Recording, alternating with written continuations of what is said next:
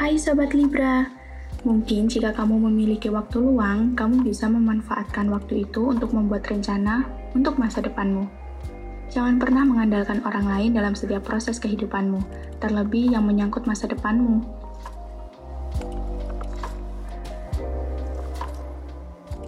Percintaan untuk Libra Lovebird Kalau memang tidak memungkinkan untuk melanjutkan hubungan, it's okay, let them go.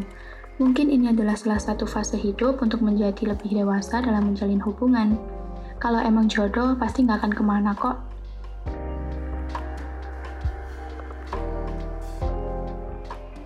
Percintaan untuk Sobat Libra yang masih single. Melupakan mantan emang nggak semudah jatuh cinta. Apa yang menyebabkan putus hubungan itu, jadikan pelajaran untuk membangun hubungan yang lebih baik ke depannya ya.